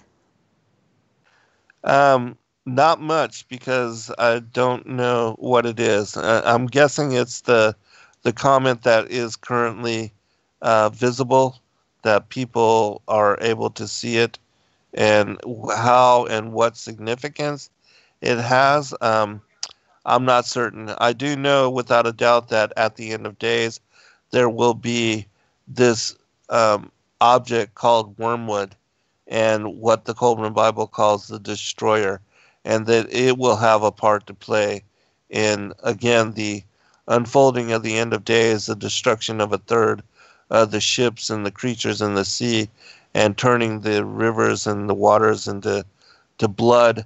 Uh, all of that will be connected to this wormwood destroyer object. And you know, if this particular comet is that, I I really don't know. Um, could be. Uh, we are, in my opinion, close. You know, so who knows? Thank you. Next question is from Juliet Mary. What's the best way to get God to answer our prayers? To pray with um, a fervent mind and a, uh, a, a passionate heart, and to repent and to really be serious with your relationship with the Most High God, and to uh, dedicate and prioritize yourself to the kingdom and to salvation through Christ. Um, that if you take the commandments seriously, you study and read and you know really make your relationship with God important. Uh, I believe that He will recognize you taking those steps and will more than willingly come halfway to join you in relationship and intimacy. Thank you. Next question is from Ears to Hear, Eyes to See. Does scripture say which way Moses led the people out of Egypt? Um, yeah, it does. It tells you of all the, you know, the the crossing and uh, how they crossed the Reed Sea, and then they went up towards, you know, and wandered around the, the wilderness, the desert for 40 years, and all of that is found. People have talked about and covered that um, particular journey. But, you know, the 40 years of wandering, um, God wanted that generation to die out before he was going to allow them, those that were righteous, uh, remaining to inherit what would be the promised land. And so, how all that you know unfolded, uh, I don't know. Um, uh, but you know, I'm certain that there are those that have plotted out those journeys. But without a doubt, they ended up at Mount Sinai on what was uh, Shavuot, Pentecost, and you know, journeyed towards uh, the Promised Land thereafter, and crossed the River Jordan, um, and and fought with you know Sihon, Og, the Amalekites, and all of them. Um, and and Moshe wasn't allowed to to cross over the river Jordan, but Joshua led the people into the promised land. Um, but yeah, all that has been plotted by people, I'm sure. Thank you. Next question is from Dante Okatorina. Could vaccines be the mark of the beast? I think the vaccine certainly will have a part to play in what is not only the disease, uh, the chipping, uh, and AI technology, cyber, you know, not only altering and corrupting the DNA and the genome of humanity and causing death and destruction and pushing the whole depopulation of gender. Uh, certainly, vaccines will have a part to play in that.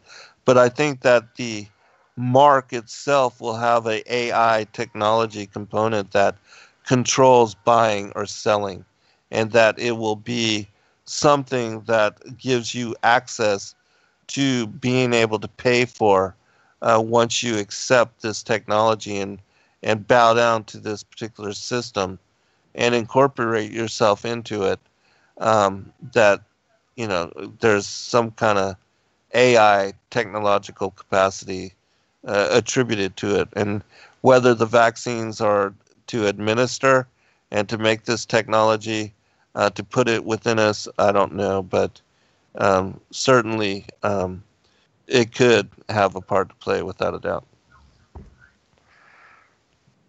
Thank you. Next question is from Seek the Truth TV. Star slash host of heaven slash slash angels. Are they all the same? Um, they are, but you know, the stars are, you know, not all of the angels take on embodiment in the stars. You know, we are also the celestial hosts. We are also the sons of God. And yet we find ourselves in fallen form. We take on human mortal embodiment, as Christ did when he was born of Adam's bloodline. And even though he was immaculately conceived, but still he dressed himself and assumed mortal embodiment. Uh, we as well, uh, our election was that we would enter into flesh form, just like Jeremiah. I knew you before you entered into the womb of your mother. I had foreordained you to be a prophet unto the nations. Christ revealed to him about his preexistence in the same manner that all of us also pre-existed and were known by him before the foundations of the world and before we ever entered into the wombs of our mothers. Thank you. Next question is from Allison Lay Cornish. Zen, have you ever heard of Christ awakening and do you believe this has happened to people? Christ awakening. Um, uh, maybe what she's speaking about is like people becoming aware of their connection to you know the Christ consciousness that is within them. And the, when I say the Christ consciousness within them, not that we can aspire to be gods ourselves, but the fact that yes, we are angelic beings caught up in a human experience and living in a fallen state of being. And that the remembrance of who we are and where we are and what all of this is about, that truly it is connected to preexistence. And that preexistence is the fact that as sons of God, we were all created by the Godhead, and that the very source of life the Spirit, the Nefesh, the Holy Spirit that is the breath of life, that is blown into us. That aspect of us is the connecting link, the immortal aspect of who we truly are. And that is Christ and the kingdom within us. And so, yes, people are waking up to such knowledge and to such revelation, and they are embracing uh, and, you know, doing the work uh, the kingdom. Uh, these uh, people I call, you know, the seekers of lost paradise, uh, those who would seem to be fools, um, according to those that have never sought these other worlds. And so, yes, many people are now waking up to who they truly are and how, you know, we are greater than what the world has told us we are more than our bodies. We are more than just uh, brain activity. And, you know, that everybody says that, or a lot of people that deny God and don't believe in life after death, they believe that uh, all we are is brain activity, you know, and that uh, when we die, lights out, that's it. But no, there's an immortal aspect to who we are the Nefesh, the Holy Spirit, the Christ within us the kingdom within us, that part of us goes on after the death of our bodies. And it is that part of us that goes on to be with the Lord. Uh, and if we are righteous, we will dwell in paradise, if not in perdition. In and so that's the importance of living a lawful life and accepting Christ as Savior Messiah, and not acting in sin and denying God or the existence of God, or and even the existence of who you truly are. Thank you. Next question is from Juliet Mary. Can demons cause mental illness like schizophrenia, psychosis, etc.? Absolutely. And I do believe without a doubt that uh, a lot of spiritual possession and the spiritual aspect of the war against us is, in fact, um, demonic possession. And that a lot of even the vaccine damage that has caused and been affected upon even children and older people with the Alzheimer's and dementia, that these things are um, in their spiritual aspect linked to uh, what is demonic influence and the destruction, the miscegenation, and the corruption of the genome and the DNA, and that uh, these kind of things are happening. And I think that a lot of people that are said to have mental illness and that hear the spirits and hear the voices of not only demons but also angels, um, that they because the psychiatric and the uh, mental, uh, those that you know are supposed to help people with mental illness or mental conditions, uh, that they don't consider the spiritual aspect of the worlds that we are living in. And because of that, they only use drugs and they don't believe people when they are telling them that they are able to hear spirits, to hear voices. You know, some people are able to talk to the dead. Um, and these kind of things, I can't imagine, you know, having uh, th- those kind of capabilities or those, I mean, um, and so I'm sure a lot of these people not holding back or, you know, having such capacity, uh, even as children, that if they didn't learn to not speak loudly and to not put themselves in jeopardy, that they would have been locked up. And I'm sure that many of the mental wards uh, are full of people that, um, because of what they hear and what they are dealing with, uh, they are locked up and they are drugged and they are zombified um, because of, you know, these kind of situations. Thank you. Uh, let me see if I can find any more from the chat. We still have about 15 minutes left, so I'm actually going to go back to episode 42. We had a bunch of leftover questions at that time. So okay. that a question is from Strumble. When we die now, do we stay asleep in the grave until the end of days, or do we go to heaven now and get and be judged. Yes, it is my opinion that after death, we are brought before uh, the angels of both the angels of light and the angels of darkness, and that it says in the vision of Paul that those that are a good and part of the elect that they will have the guardian angel as their helper and that he will assist them in testifying on their uh, well she will assist them and you know also their guardian angels as well. But it says the holy spirit comes to testify as well on their behalf. And as long as they are righteous that um, they will go on to be with the lord and go on to dwell in paradise. Uh, but those that are not they will have darkness within them and that the angels of perdition will be able to cling on and to hold on to that aspect of them and to drag them into Sheol and to, you know, to punish them because of uh, their having fallen short. And so I recommend the vision of Paul, chapters 12 through I think it's 23. Um, and it will give you great detail on what happens to um, both a good and an evil person after death. Thank you. This next question is from tonight's live chat from Sherry B. Is it possible we have misinterpreted the desolation of the temple? Could it be the desolation is the mark of the beast, which gives Satan a seat in our body, the temple? Uh, yeah, I do absolutely agree with that. And I do believe that, yes, the the temple of God is our bodies and is our flesh form.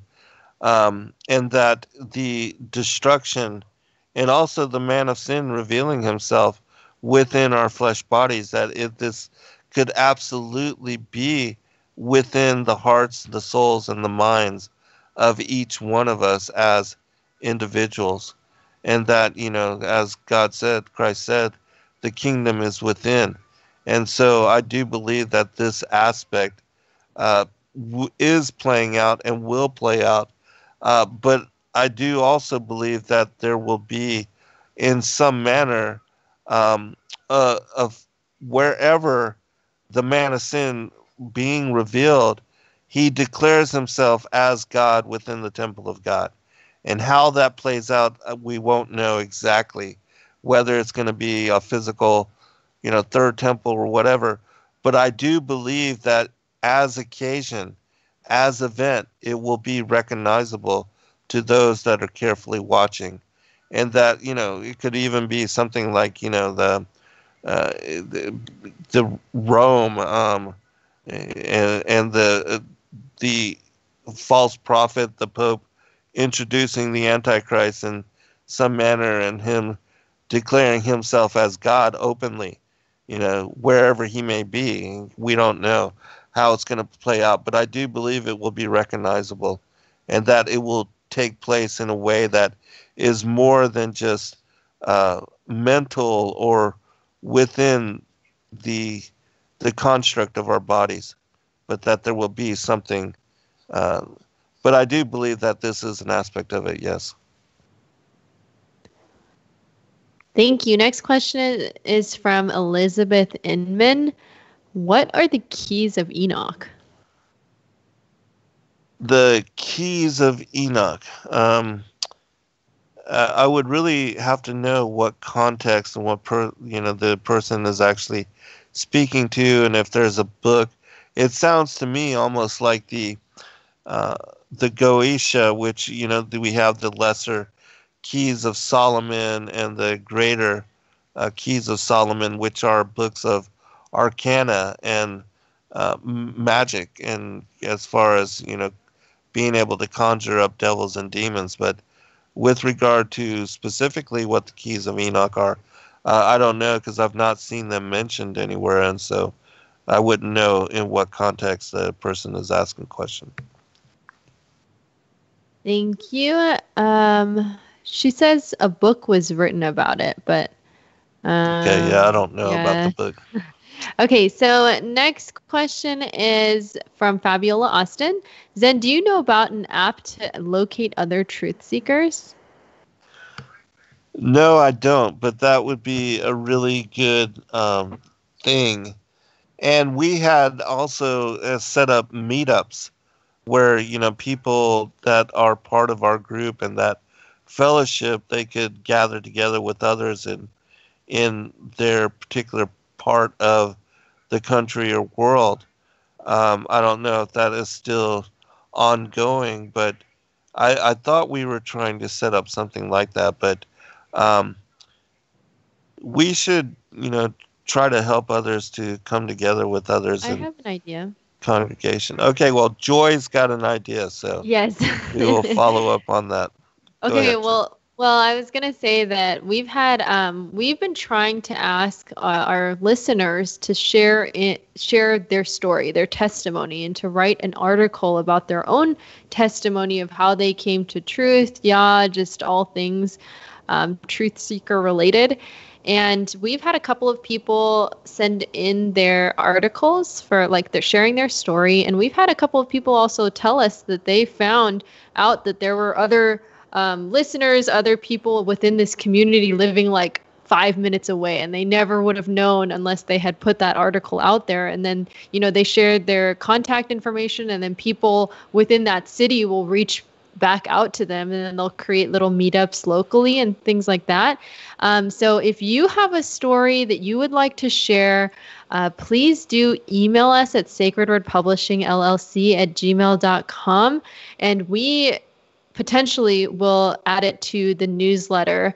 Um, within the next couple of months. And if you don't know what I'm talking about, we do have a newsletter. If you go to sacredwordpublishing.com and you scroll all the way to the bottom and click sign up under the newsletter section, um, you can sign up for our newsletter where we share information about what Zen is studying, what Jen, Justin is studying, updates on about all the different orphanages that we have started and support um, and just the events, just everything that we can that we have to share with you, we share with you there. And we would love to share more people's stories because I think it's really encouraging for other people to hear of um, others that are in the same situation as them in terms of being shunned away from their family, how they've dealt with it, or how they came to Christ. There's just so many amazing, beautiful testimonies out there. So if you have one you'd like to share, please do reach out to us.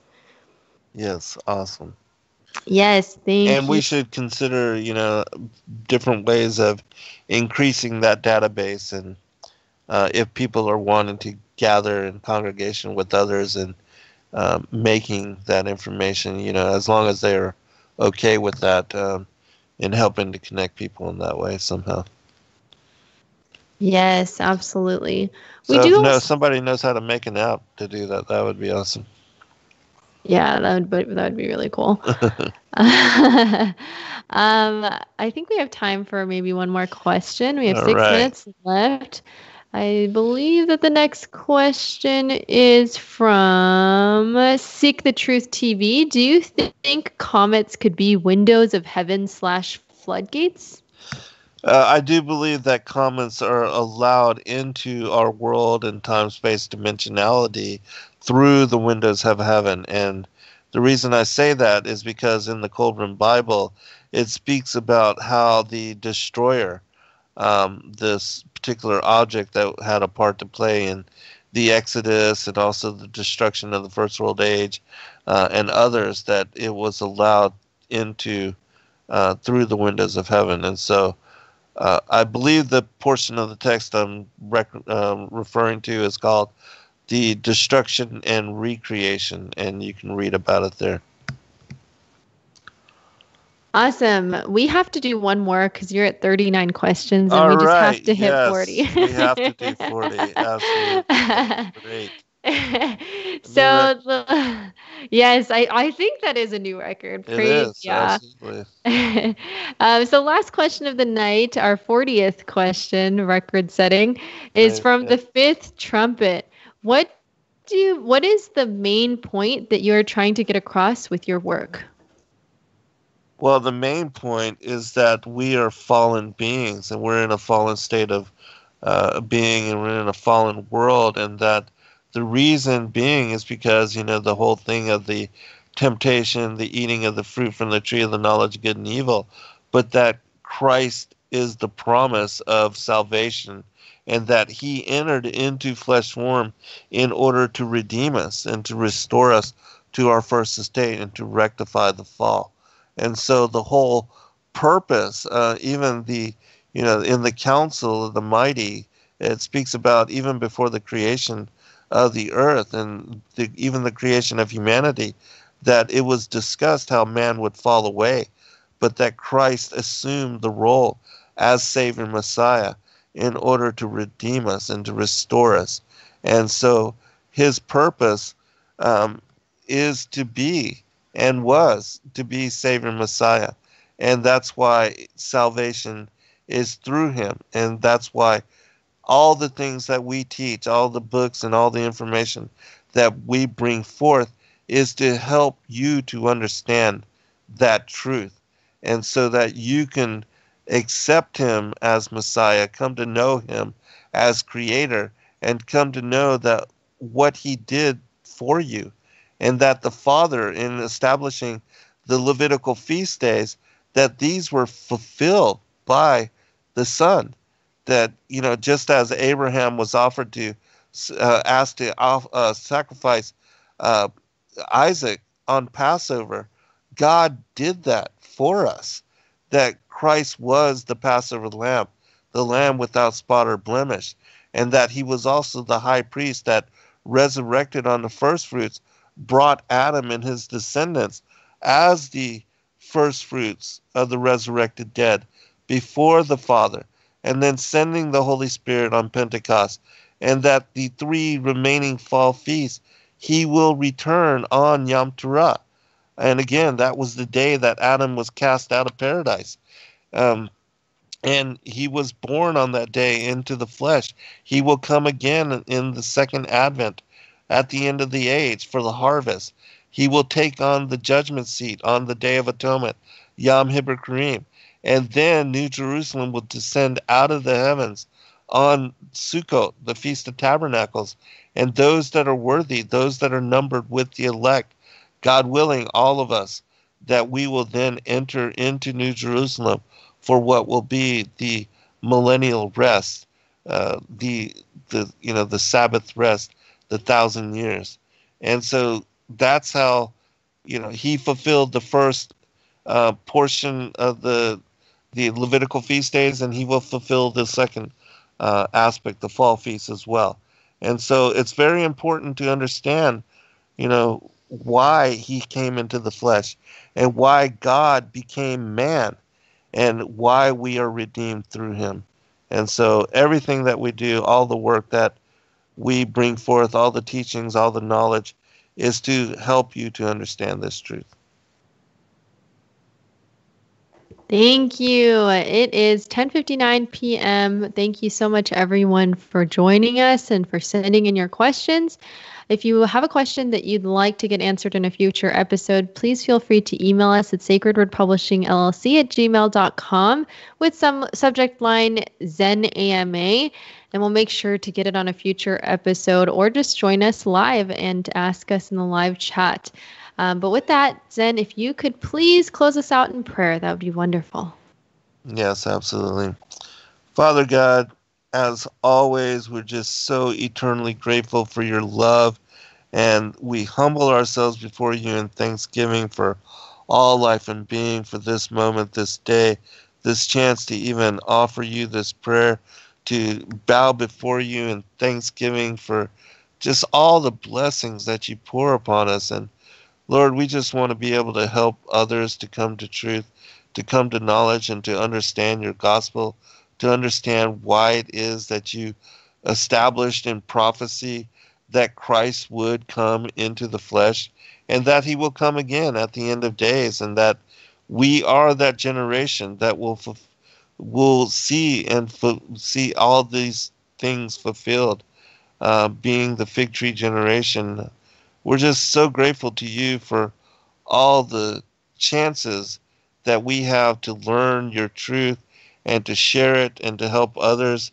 to also make sense of it, uh, to be the watchman, the watchwoman, to sound the trumpet, and to help others to prepare for those things that are coming. We just pray, Lord, that you help everybody to awaken to your truth and to the revelation of what's going on and of the fact that we are at the end of days and that um, it's time to get off the fence and to really take serious the kingdom and prioritize um, our relationships with you and our being humble servants unto you, Lord, and uh, to take the role and the mission of who we are, why we are, what all of this is really about, to consider the larger questions of our being and why we are here in this time, even now. And so we glorify, praise you, honor you. All is for your uh, your glory, Lord, and because only you are worthy. And we just thank you and love you and praise you always with every word, every breath. Uh, may our life be our example, and may we walk and live our prayers. In your name, and the Father, the Son, the Holy Spirit. Amen. Amen. Thank you so much, Zen. Thank you, everyone. We love you and we're so grateful for your support, and we'll see you next time. Shalom and good night. Good night, all. Be blessed. Shalom.